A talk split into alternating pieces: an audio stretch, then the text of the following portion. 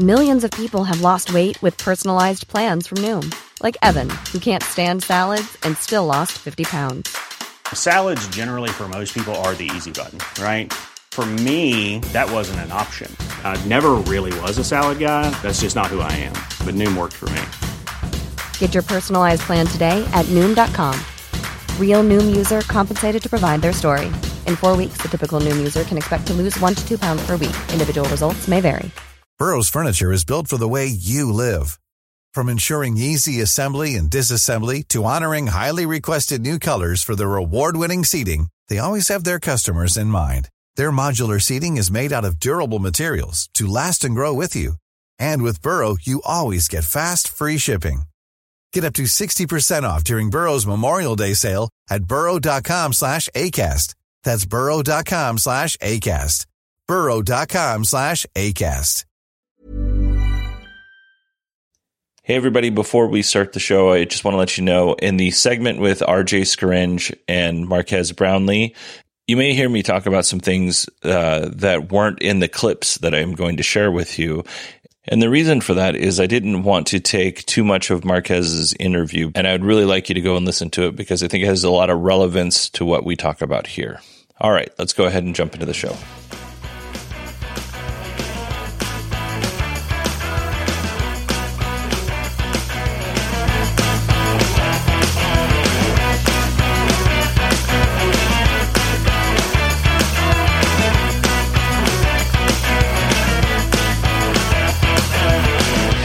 Hello, everyone, and welcome to Kilowatt. My name is Bodie, and I am your host. And in this episode, it's an all Rivian episode.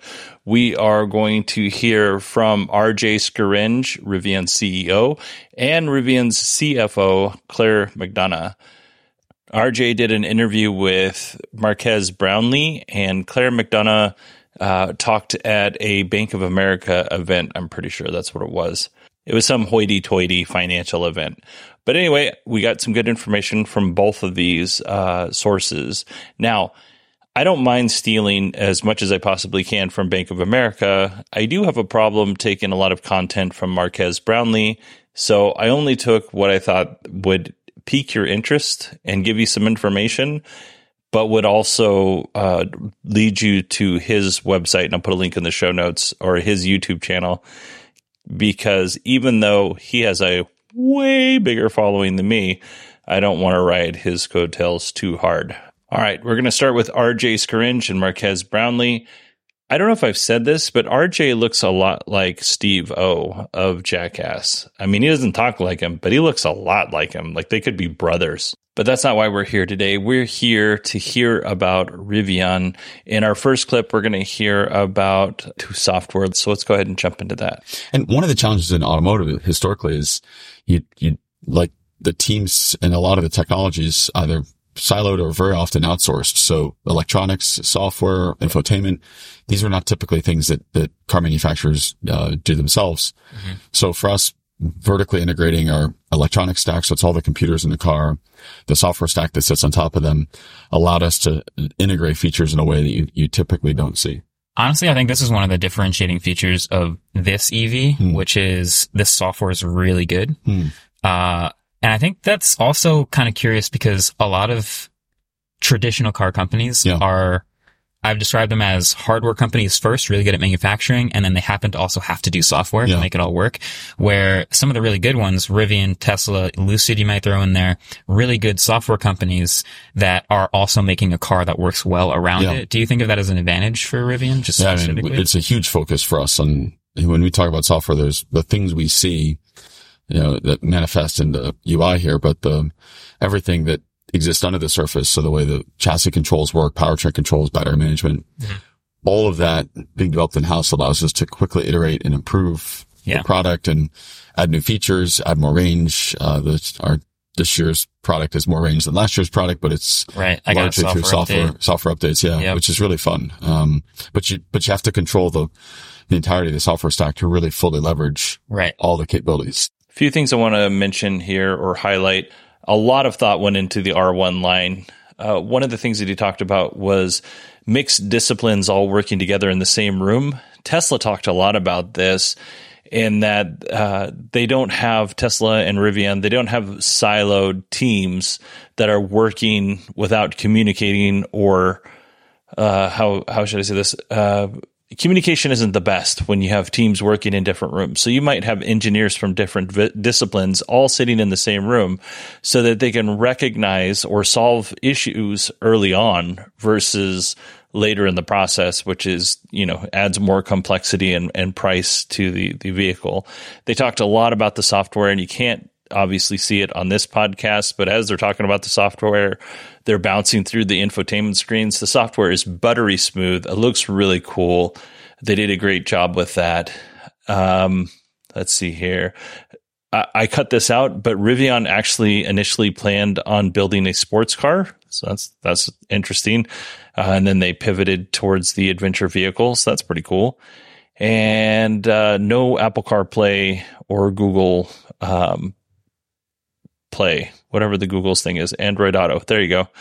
That's not going to be uh, a, a, thing in a Rivian because RJ said that they want to control the experience. I think they could do both, but I get it. Like if we talked a few weeks ago about Chevy or GM stopping Apple CarPlay, and I think that's that's a mistake. Only because I think it's going to be a bad user experience by stopping that if there's a company like Tesla, Rivian, Lucid, and they're staying up to date on their software and they're not letting that flag, like that's a priority for those companies, then I, I, I don't mind that there's not Apple CarPlay or Android Auto. But if if you're company like GM, Ford, Dodge, uh, you know, Ram, Stellantis, all, all, those companies, if you're a company that has proven in the past that you're not interested in keeping your your stuff up to date, or you want to nickel and dime everybody, Mercedes, because uh, you have that ability to charge for heating seats, then I'm not I'm not down with that. But mostly, I, I want to have the the the software updated on a regular basis, and I think a lot of you probably want that same thing. He talked a little bit about magic moments, and I think Rivian and Tesla deliver on this in spades. They constantly have features that just delight you. Uh, it may just be because they work really well, or they there's just some feature that you never would have thought would be in a car, and it just shows up. So that's that's a nice uh, that's a nice bonus for those customers. Next up, we're going to get a Rivian and Amazon update. To do that on any vehicle is hard. To do that in a vehicle when you've got this supply chain crisis happening in the backdrop. It's really hard to do that when you've got the challenges of operating with COVID. It was, it was incredibly hard. Um, and to just sort of stack those four different vehicles over the course of the last year was, was, yeah, was, uh, tested our, our operational capabilities and it showed all the gaps that we had and, and we learned so much in the last year. But as it stands today, the, the T and the S, the R1 platform is ramping. And the van program, uh, well, it's a completely different vehicle top hat. We do share some of the electronics. Okay. Um, share some of the, um, propulsion element, elements of the propulsion platform. But, um, but it's a much easier vehicle to build. Mm-hmm. It's, it's, you know, there's like one seat and a jump seat. I, yeah, uh, and it's like say, a big box with shelves in the back. So it's, yeah. it's, yeah, it's, uh, it's a different kind of vehicle than this. When you look at this, this is a lot of content. It's a complex vehicle to build. Definitely. So the Amazon vans and the commercial vans, we're, we're ramping those. As you say, you're going to start seeing a lot of them on the roads. Yeah, it's so, it's kind of. I feel like that's the most common Rivian vehicle I see on the road right now. Maybe oh, really? it's just because of be, being in New Jersey, being around the Amazon facility. There's more R1s on the road. Um, there are a lot around it, here. The, the, the key is we deploy those in, in clusters. I see. So there's probably a big cluster here and then they also have to have their own like charging setup and they Correct, get yeah. they get like walked through the advantages of the vehicle and like what to do well, not to do for for a driver i mean yeah. imagine um, you're in a van all day long driving this is this is your office yep so the comfort the drivability things like regen these all become really key elements of of your of your what it feels like to be at work during the day yeah so we've spent a lot of time on driver comfort and with drivers in the feedback loop through the development process. And one of the things we found was, um, most important was actually getting in and out of the vehicle. So you have to get in and out of the vehicle a lot, about 300 times a day. Jeez. Okay. So the van is asymmetric. So on the driver's side, there's a forward hinge door. Right. Uh, which actually on a, on a route, you don't use that often. Yeah. And on what we would call the passenger side, there's a pocket door. So mm-hmm. a door that sort of slides into the body itself.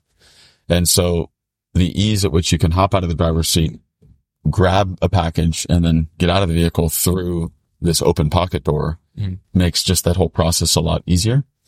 And so that coupled with, of course, the drivability of an EV and then a really heavy focus on thermal control. So the seats are cooled and heated. Nice. Um, and when I say cooled, not just vented, but actually, uh, you know, cooled refrigerated air oh, blowing up through the seat, huh. which on a hot day feels really nice to hot, hot, sit down a, on a I seat. And it's almost like when you, when you go into the kitchen, you open the refrigerator to cool off and it yeah. blows a burst of cool air. It's like your seat does that to you. So it's really something that the drivers, um, have responded to positively. And it's the sought after vehicle.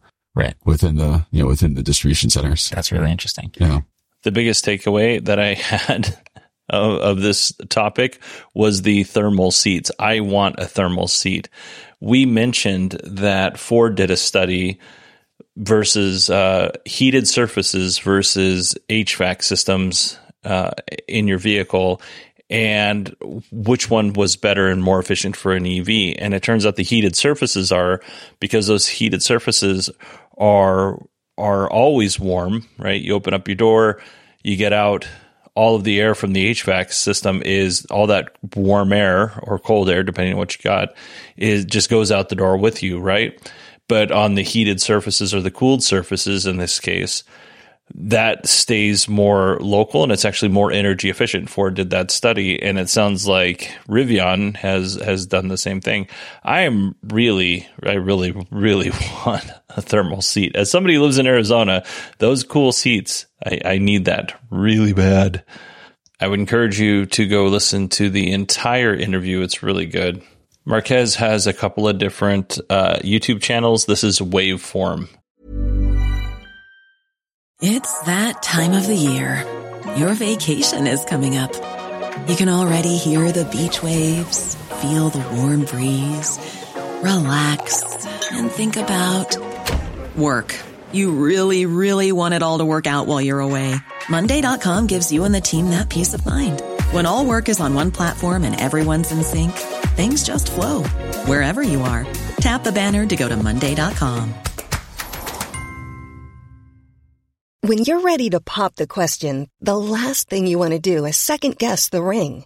At Bluenile.com, you can design a one of a kind ring with the ease and convenience of shopping online. Choose your diamond and setting. When you find the one, you'll get it delivered right to your door. Go to Bluenile.com and use promo code LISTEN to get $50 off your purchase of $500 or more. That's code LISTEN at Bluenile.com for $50 off your purchase. Bluenile.com code LISTEN.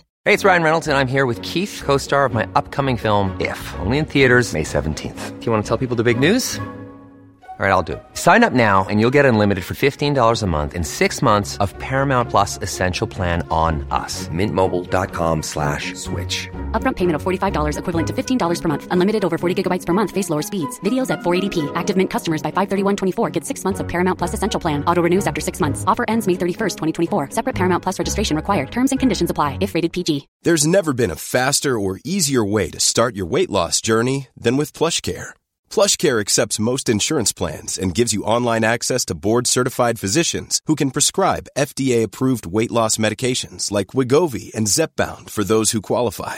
Take charge of your health and speak with a board-certified physician about a weight loss plan that's right for you. Get started today at plushcare.com slash weight loss. That's plushcare.com slash weight loss. plushcare.com slash weight loss. All right, let's jump into our next section of the program, which is a Bank of America event. And they sat down with Rivian CFO Claire McDonough. Analyst John Murphy asks the question. It has to do with supply chain. It has to do with production. We're just going to let Claire run with it. So let's go ahead and jump into that. So really first to kind of take off, um, you know, the, the start of production or the ramp of production, I should say, is, is sort of top of everybody's mind in understanding what's happening here. There's been some sort of downgrades of, of expectations. Um, a lot of that has to do with, uh, what's going on, on the supply chain side, right? You can only make what you get, um, right? Or you can only put together what you, you actually get from the, the supply chain. So maybe you can just, um, you know, talk to us about, you know, how that, how that is progressing, how you're thinking about this year.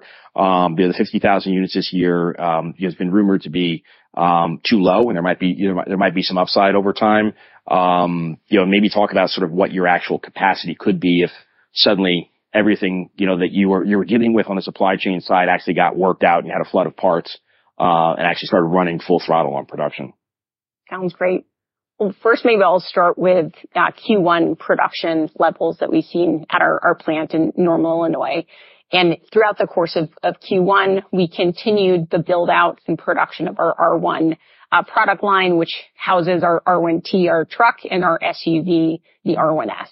And we saw meaningful growth uh, in the production uh, quarter over quarter as we think about really the, rate of growth that we've experienced uh, throughout the course of Q1.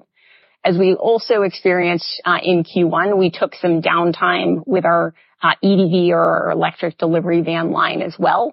And we took that downtime to integrate uh, two new key technologies into the vehicle. The first is our LFP battery pack, and the second is our in-house Enduro drive unit.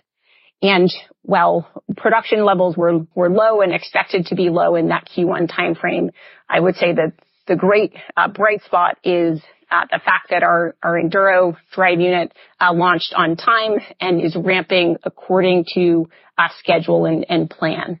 And back to the, the second part of your question, as you think about what unlocks incremental volume for Rivian throughout the course of 2023, uh, one of the biggest unlocks for us is, is related to the supply chain.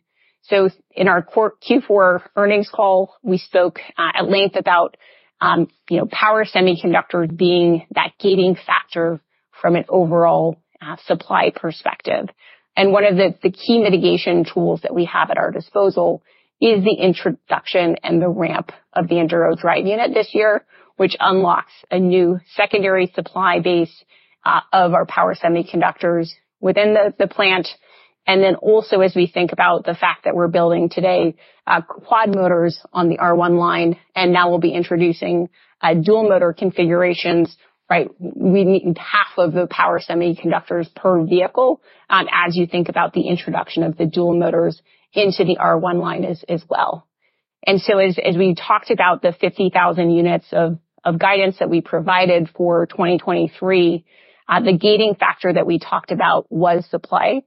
And so our ability to continue to, you know, ramp and execute against the growth of that Enduro drive unit, uh, which today is feeding the EDV line. In the second half of this year, we'll move to more of a surplus position whereby uh, we're building excess Enduro drive units that can also, you know, fulfill our R1 uh, volumes as well. Um, that's really where the upside opportunity relies from an overall, you know, ramp and production perspective. So it sounds like production is improving for Rivian, and we've had many reports saying such. They did a shutdown for the delivery van, the Amazon van, so that they can install or transfer over to LFP batteries, which aren't as energy dense, but they're more affordable and they can take more of a beating than the nickel, uh, manganese, cobalt batteries can. And then they installed the Enduro Drive. The Enduro Drive was designed in house. It combines like the drive unit, the inverter, and some other things all together. It delivers more than 600 horsepower. Not only does it deliver more power, it's it's more affordable for Rivian to use because it's all designed in house and it's more efficient, which, as you can imagine, is pretty important. And then she talked a little bit about having power semiconductor supply chain issues, but it sounds like moving to the Enduro is going to help ease that pain a little bit. Next up, we're going to hear about uh, Rivian's factory in Georgia and the potential capacity for the R12 line. Like, how many can they build there? When we think about the next leg of, of capacity um, that comes on in Georgia, I think it's 2026 what is it, what is the um, install capacity in, in the first in the first leg, or even you know in, in total? Um, and are we looking at that being completely R2s? I think in the past there was a little bit of RT that was going to come into the Georgia plant, but I think that's been pushed out, and we're looking at R- R2s at the moment. So, what's the potential capacity there? Just the total capacity will be 400,000 units in Georgia. I will build it out in a modular fashion, so with 200,000 units uh, coming online first in in the 2026 timeframe. And R2 is, is a platform the same way that the R1 um, you know, vehicle is a platform with an R1T and an R1S. So there, you could think about there certainly being, you know, different variants over time, uh, that will, you know, sit on that R2 platform as well. Got it. So the, the two other two, the second 200,000 tranche, is there, have you guys given us a time frame on that or the first, the first of 2026? Second, we haven't, we haven't gotten any. We haven't given specifics on when the, that second 200,000 units come online based on what Rivian is dealing with at the moment in terms of the R1T and the R1S and having these supply chain issues, these production issues, do you think it's reasonable that they could build 200,000 units in 2026? Um, it seems like a lot to me, but uh, I'm curious to know what you think. I mean, it's a whole new platform with a whole new form factor sitting on that platform, whether that's a sedan or a small SUV. I don't think there'll be a truck, although I've heard some people say that there'll be a smaller truck. You can't get much smaller than the Rivian. It's a pretty small truck in terms of trucks. So yeah, that seems seems like 200,000 is a lot in 2026. Maybe 2027, 2028, maybe something like that. But 2026 seems uh, um, aspirational more than realistic. Our next question is not something that we really cover a lot here, um, simply because I believe, if I'm understanding the question correctly, he's asking, can you charge more money for the R1T? and uh, on my show, I'm always asking, can't we charge less money? So uh, these are financial people I, I, they they want to make more money, so that makes sense. So let's go ahead and listen to that question and the answer. Okay, um, and, and, if we think about the R1 and the R2, one of the very pleasant surprises I think you you found as costs have inflated to some degree is that you had some um, obvious upward price price adjustments. It's not something we usually hear in, in the auto industry, although actually we're hearing more more of it these days uh, than we have it in the past. Um, you know, what is your opportunity to potentially take more price? On the R1? I mean, is it as orders are, I mean, functionally, like as you, as you slip these in, you obviously don't want to raise price on people in, in, in the backlog, but I mean, when is, what is your opportunity to take price over time in, in response to just market dynamics, um, or potentially higher input costs? We see that the bigger opportunity is being, um, there to really stretch and extend the top end of the portfolio whether that's the addition of, new, you know, technologies in the vehicle. Um, so how we think about taking what's already a, a, phenomenal product today and making that even better, right? Quicker, you know, longer ranges over the long term, uh, or incremental, you know, trim packages as well that help us, you know, extend up ASP as, well. And, and we've talked a, a bit about in the past the fact that within our pre-order base of configured orders, we've seen know, strong orientation towards our more premium offerings as, well. So that gives us confidence uh, to continue to invest in the product development roadmap uh, for the R1, you know, product in particular. And the opportunities that we have is to leverage many of those technologies as we think about um, the cross-platform investments that will become the foundation for R2 as, well. Um, so we're, getting a, strong return on those investments as well. Got it. Okay. Um, and then when you when you think about um, the the R2, um, I mean, it's going to come in at, a, at a sort of a more semi-mass market price point, but we're only talking about 200,000 units of capacity. So theoretically, that could be a, a, a somewhat of a, a premium product. Um, I mean, you're talking about the R2 is opening up the market for you, so I understand that like over time. Uh, it might go down in, in, price point, but I mean, when it's first launched, I mean, there's going to be tremendous demand for the product. If it's anything like the R, the R, the R1 even just a, you know, slightly scaled down version. I mean, what, I mean, how are you thinking about pricing on that to, um, kick off or where you, where you, maybe not even if you give us a dollar value, that'd be great, but how you would position that, how you're going to position that in the market? Sure. So one of the important pieces is really looking at the portfolio overlaps and, and pricing. And so as you think about the R1, you know, base price today of an R1T starts at $73,000. Uh, we think about, right, how does the most premium you know, R2 uh, stretch up towards, you know, that level, but ensuring that we're leaving the R1 platform as our true flagship platform in the market that will maintain, you know, strong uh, overall ASPs for us. And so that's largely, you know, how we think about it.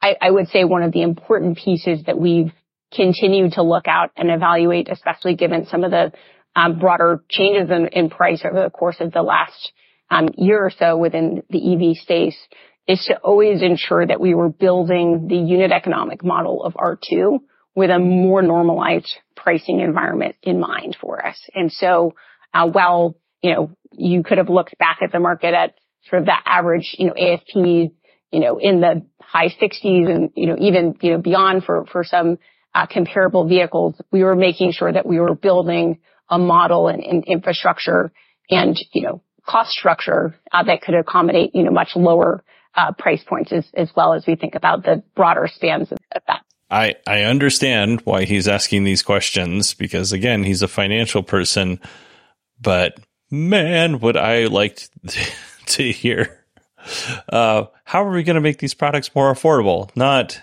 Hey, it seems like you have a popular product. How are we going to jack up the prices and make as much money as we can while we can? Which I get it. It's their job or I don't like it. All right. I skipped over some questions because they were more uh, pricing questions. This next one has to do with supply chain and semiconductor issues, like not being able to get them. Okay. And when you think about the um, back to this, the, the supply side of things really, really quickly, um, the semiconductor issue, um, you're solving that someone with Enduro, you're solving that with some uh, with going to sort of dual dual motor as opposed to quad quad motor. Um, you're finding these ways internally to, to, to deal with this and, and, and second supply and, and maybe using less semis and or using less, you know, motor, um, you know, to deal with it. Um, how much externally has the issue been solved with some of, some of your suppliers? I mean, are you finding it still a real, a real challenge and you're just like, okay, we have to find a second source. We have to find a way to, to work around this because we're just not getting the answers or the, or the, the supply that we need from, from our existing partners. I would say we, have seen constraints within the broader, you know, silicon carbide supply chain as a whole. And so one of the advantages that we've had from an engineering capability and development vantage point is the fact that we, you know, design our inverter in-house. Uh, that inverter can utilize both silicon carbide. It can also use, you know, silicon IGBTs as well. And so, uh, because of that, it provides more flexibility. And then through uh, the drive unit efficiency that our, team has been able to, gain as well, we've been able to in certain cases, expand the range of our vehicles while transitioning from silicon carbide to silicon. And so I think it comes back to the advantages of the level of vertical integration that we have as a business. And so the nimbleness in which we can respond and adapt and innovate around supply constraints that exist. I've mentioned this before, but I love hearing about how they solve problems when it comes to manufacturing in terms of, you know, working around supply chain issues or if they come run up against a problem with manufacturing, how they solve that. I love hearing that stuff. And for them to have an inverter that could take advantage of silicon carbide or silicon IGBTs, which I'll be honest, I don't know what that is. And I'm not going to look it up because I'm on a timeline. Um, just the fact that they could switch back and forth, I think that is fantastic. That is so interesting to me. Um, our next question has to do with gross margins and pricing again, but she does talk a little bit about how initially when Rivian was just starting up, they negotiated prices and they didn't get the best prices because when you're a startup, these uh, companies aren't going to give you their best prices. You're lucky to even have them as suppliers. Now that Rivian is growing, they they they can renegotiate their with their suppliers a little bit and get the better prices. So let's go ahead and listen to that. One of the big things is getting the gross margin break even, right? Um, I think you're talking about that in, in getting actually into positive territory in, in, into 2024. Um, is that purely a, question of, of, of scale uh, and hitting a certain level of, of production that's significantly above 50,000 units? Um, I mean, what, I mean, how do you, I mean, how do you kind of envision getting, getting there? Sure. As, as we think about the gross profit bridge from Q4 2022 uh, to Q4 of, of 2024. As, you mentioned, we expect to see a true step change, uh, not just to, break even, but to, positive uh, territory in, that time frame. And about two thirds of that overall bridge is driven by fixed cost leverage that's derived from, you know, put, having greater levels of, volume running through our, plant in Normal, Illinois. The other um, final third of that walk is split, you know, 50% uh, based off of of how we're we're effectively reducing our material costs, And so the material cost reductions are, you know, driven by uh, design related changes. Uh, so whether that's the introduction of our in-house drive units, whether that's introduction of LFP battery packs into the mix, whether it's our, our next generation, you know, network architecture, um, you know, our next generation battery packs. There's a lot of core technologies that will be introduced over the course of 23 and 24 uh, that materially reduce our material costs. And then the other, you know, component of the material cost reduction is driven by commercial uh, negotiations and commercial cost downs as, as well.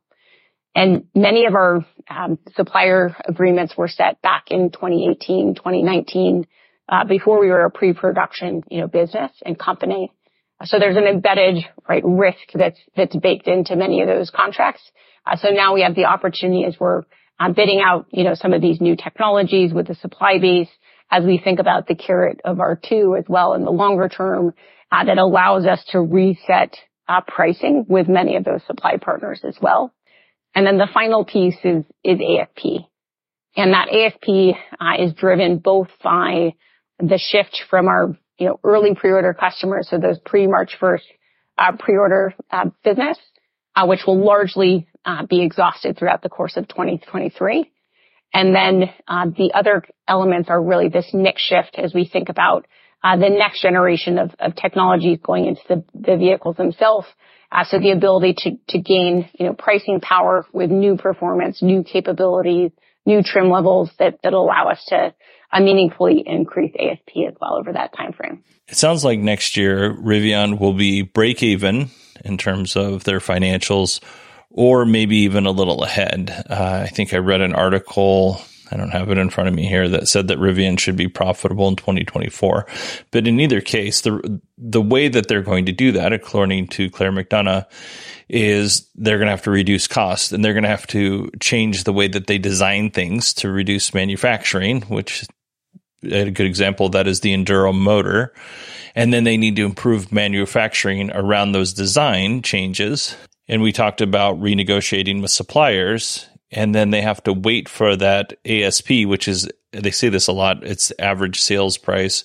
They have to wait for that to catch up with current pricing because there are still reservation holders who reserved and locked in a price, you know, that was, you know, a year or 2 years ago. So they need those people to take delivery of their of their vehicles so that Rivian has that opportunity to uh, sell more vehicles at that higher cost.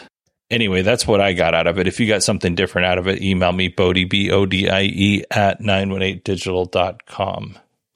Our next question is How is Rivian retaining reservation holders? Because there's a long wait time to get a truck.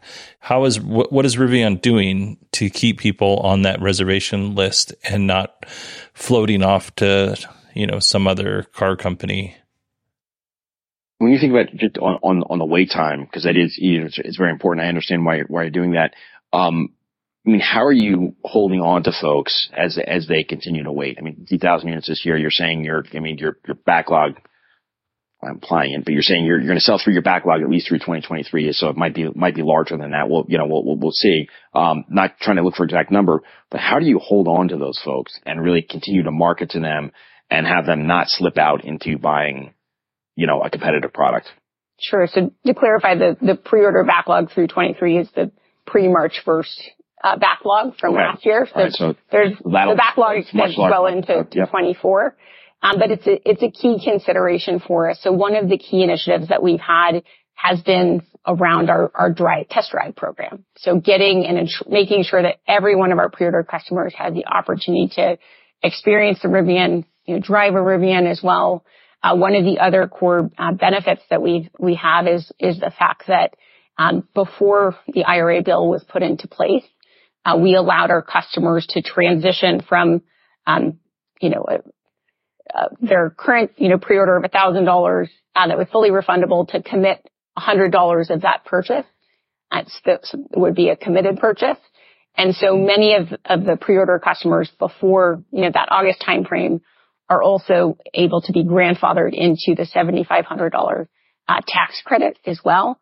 And so that's another, I, I, would say, sticking point as we think about the value that um, is embedded within our pre-order base as well. Honestly, I think they've held on to people for so long because A, there's not really a, a great alternative out there for folks unless you're looking at the F 150 Lightning, which is a really good alternative, but it's a different market than what Rivian's trying to serve. I don't think that, I don't think people care about the test drives, honestly. Like if you really want a truck, you can go out and buy an F 150 Lightning from a dealer for around the same price as the Rivian. But if you really want what Rivian has to offer, you're you're going to wait for that that truck. So I don't think that's that big of a deal. But I do think that it's commendable that Rivian has uh, people waiting for as long as they have uh, for uh, for basically a first time, you know, first shot truck. Like this is their first time uh, building a, a, truck, and it's gotten such good reviews and such good word of mouth that people really want that truck. I think that's great for Rivian. All right, next up, uh, the next question is kind of long and convoluted, or at least I thought it was. I the thing that I want to get out of this, and that I want you to get out of it, is what discussions are like, or if, if they even exist, with FedEx and UPS with the delivery van that Rivian's offering. Yeah, right. You can see that on, on YouTube and, and, and really appreciate what it is. It's, it's pretty awesome stuff. Um, and it kind of simple, but kind of amazing, right? Like as a, as a, as a consumer, you must love, I mean, people must love that. Right. Um, there, there's been some news reports, um, I think in the Wall Street Journal and other places that the exclusivity with, with, um, with Amazon might be something it's you're, you're kind of negotiating, negotiating out of. Can you just remind us, you know, what the exclusivity is? As my understanding, it was really for last mile delivery full stop specific, specifically. So negotiating out of that might not be that, not be that necessary for you to, to really grow with other, other customers. But I would imagine if you're negotiating out of that, um, or changing that, right, negotiating out of it, I mean, just curious what you, what your, what, what the discussions are. Um, I gotta imagine somebody like FedEx or UPS is, is waiting in the, in, in the wings because last mile delivery, really, they're kind of the other, they're the two, you know, folks out there that are behemoths. Um, I don't know if you can comment on, on, you know, if there's other customers waiting in the wings, but, uh, what's going on with the exclusivity, how it's structured, and, and, and are there talks going on? Sure. So, uh, first off, we'll start with the Amazon, you know, relationship itself, which, you know, remains incredibly strong. Um, as, as you probably have, have seen, there's been, you know, an Amazon blog post that they put out recently talking about the, you know, over 3,000 vehicles that are in the field and the $75 million, million uh, packages that they've you know, been able to deploy uh, with those vehicles as well. And so I, would say as we sit here today, there's a lot of excitement around um, you know, the carbon impacts that uh, this, you know, this deployment has had across the board um, as we think about, you know, Amazon's climate pledge in, in particular. And as we think about, right, with IRA and the commercial benefits, the long tail of commercial customers that are also equally excited about um, the, broader, you know, commercial EV opportunities as well. One of the advantages of, the Amazon, you know, program that we have is the opportunity to work through what's been, you know, the largest deployment of, you know, electric vehicles into a, fleet uh, over that time frame as, as well in a commercial capacity. And so that the core learnings that we've gone through with them, not just from the vehicle, but how are we deploying the vehicles? How are we utilizing um, our telematics-based, you know, software solutions uh, to help improve, you know, uptime in the vehicles and reduce total cost of ownership uh, for Amazon are, are, critically important as we think about the long-term commercial opportunity set that sits out there as, as well for ourselves. And the exclusivity agreement um, with Last Mile is through 2026, so it is a time-based, um, you know, agreement that we have with them. Uh, we do have the opportunity to uh, think about the broader long tail of, commercial customers uh, beyond that last mile cohort as well. And there's certainly lots of, you know, cargo or other types of use cases that could be utilized with, you know, the sort of vehicles um, that we have in our disposal. And then as, as we think about the um, opportunity to, to really expand the customer base as, well, uh, the Amazon agreement is, you know, a cost plus based agreement. Uh, so the incremental volume opportunity, you know, is also a benefit to Amazon over the longer term as we, you know, leverage all of the, the fixed costs and labor of running that line. Got it. So there's no, it sounds like there's no change to what's going on right now. No change. I know that wasn't the most exciting answer, but I thought it was really interesting. All right. Our final question is going to be about IRA credits. So let's just go ahead and dive into it. Got it. Okay. Uh, you mentioned the IRA, um, commercial vehicle side, uh, you know, largely under, understandable. Um, but on the R, the R1 and the R, R2 side, it could be, um, pretty, pretty impactful. I know there's kind of this, this potentially this gap here. I mean, how, how does the R1 line up right now with the new rules that we've, or sort of interpretation of the rules or the law that we, we just got last week? And, um, how are you setting up the R, the R2 to be theoretically fully compliant? So you're, you're getting the full 7,500 and maybe even dipping into the, the 35 bucks per kilowatt hour in some way, um, yeah. as well. So for uh, for R1, because of the price point of the vehicles themselves, Tough. it's hard for it to qualify. There's uh, leasing opportunities that are available for R1 that become attractive, or also you know commercial use cases. So if you were a general contractor and you're purchasing an R1T, you know for for your vehicle, um, you can take advantage of some of those you know commercial credits as, as well. So that's really the opportunity set as, as we think about R1s. And then it's it's more so to to focus on uh, how we're building out the supply chain uh, for battery cells for R2, uh, so that we'll have battery compliant vehicles, given at that price point, it becomes a much more meaningful incentive as you think about, um, you know, the opportunities that available to R2 as well. But beyond the the credits um, that we'll receive as as well, we do get, right, because we're building our battery modules and battery packs in-house. Uh, so we do have the, you know, $10 per kilowatt hour uh, credits that, that hit uh, this year, which is a, a, benefit for us. And then one of the other advantages we have with, with IRAs associated with all of the uh, incentives for uh, charging, the charging networks that we're building out as well. We build our uh, DC fast charger, chargers in-house at our plant in Normal, Illinois. And so one of the points of, of the bills that have been put in place around charging infrastructure is that uh, needs to be, you know, made in America. And there are actually very few players that have um, manufacturing capabilities in the U.S. right now that can tap into, you know, the billions of dollars of, of available funding there. And, and can you remind us what how that how that would work for for the the chargers?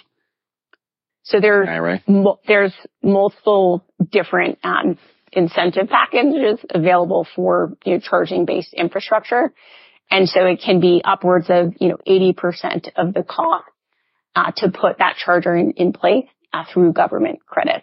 So it sounds like Rivian's still going to be able to take advantage of the Inflation Reduction Act credits. I thought I read an article, and we'll may talk about it here in a second after I look through all of my articles. But I thought I read an article that they actually did end up qualifying for uh, the tax credit, but I'll have to double check on that. So we're actually going to talk about some Rivian news at the very end of this episode. Unfortunately, I haven't read any of the articles yet.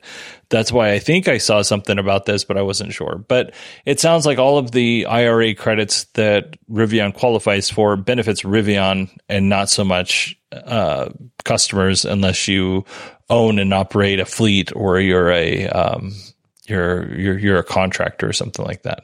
All right, that is it for me this episode. If you want to learn more about what it takes to run an EV startup, go listen to the rest of Marques Brownlee's interview. It is so good. Uh, if you listen to it and you have things you want to discuss, email me, Bodie, B O D I E, at 918digital.com. And yeah, that's it for me, everybody. Hope you all have a wonderful day, and I will talk to you on Friday.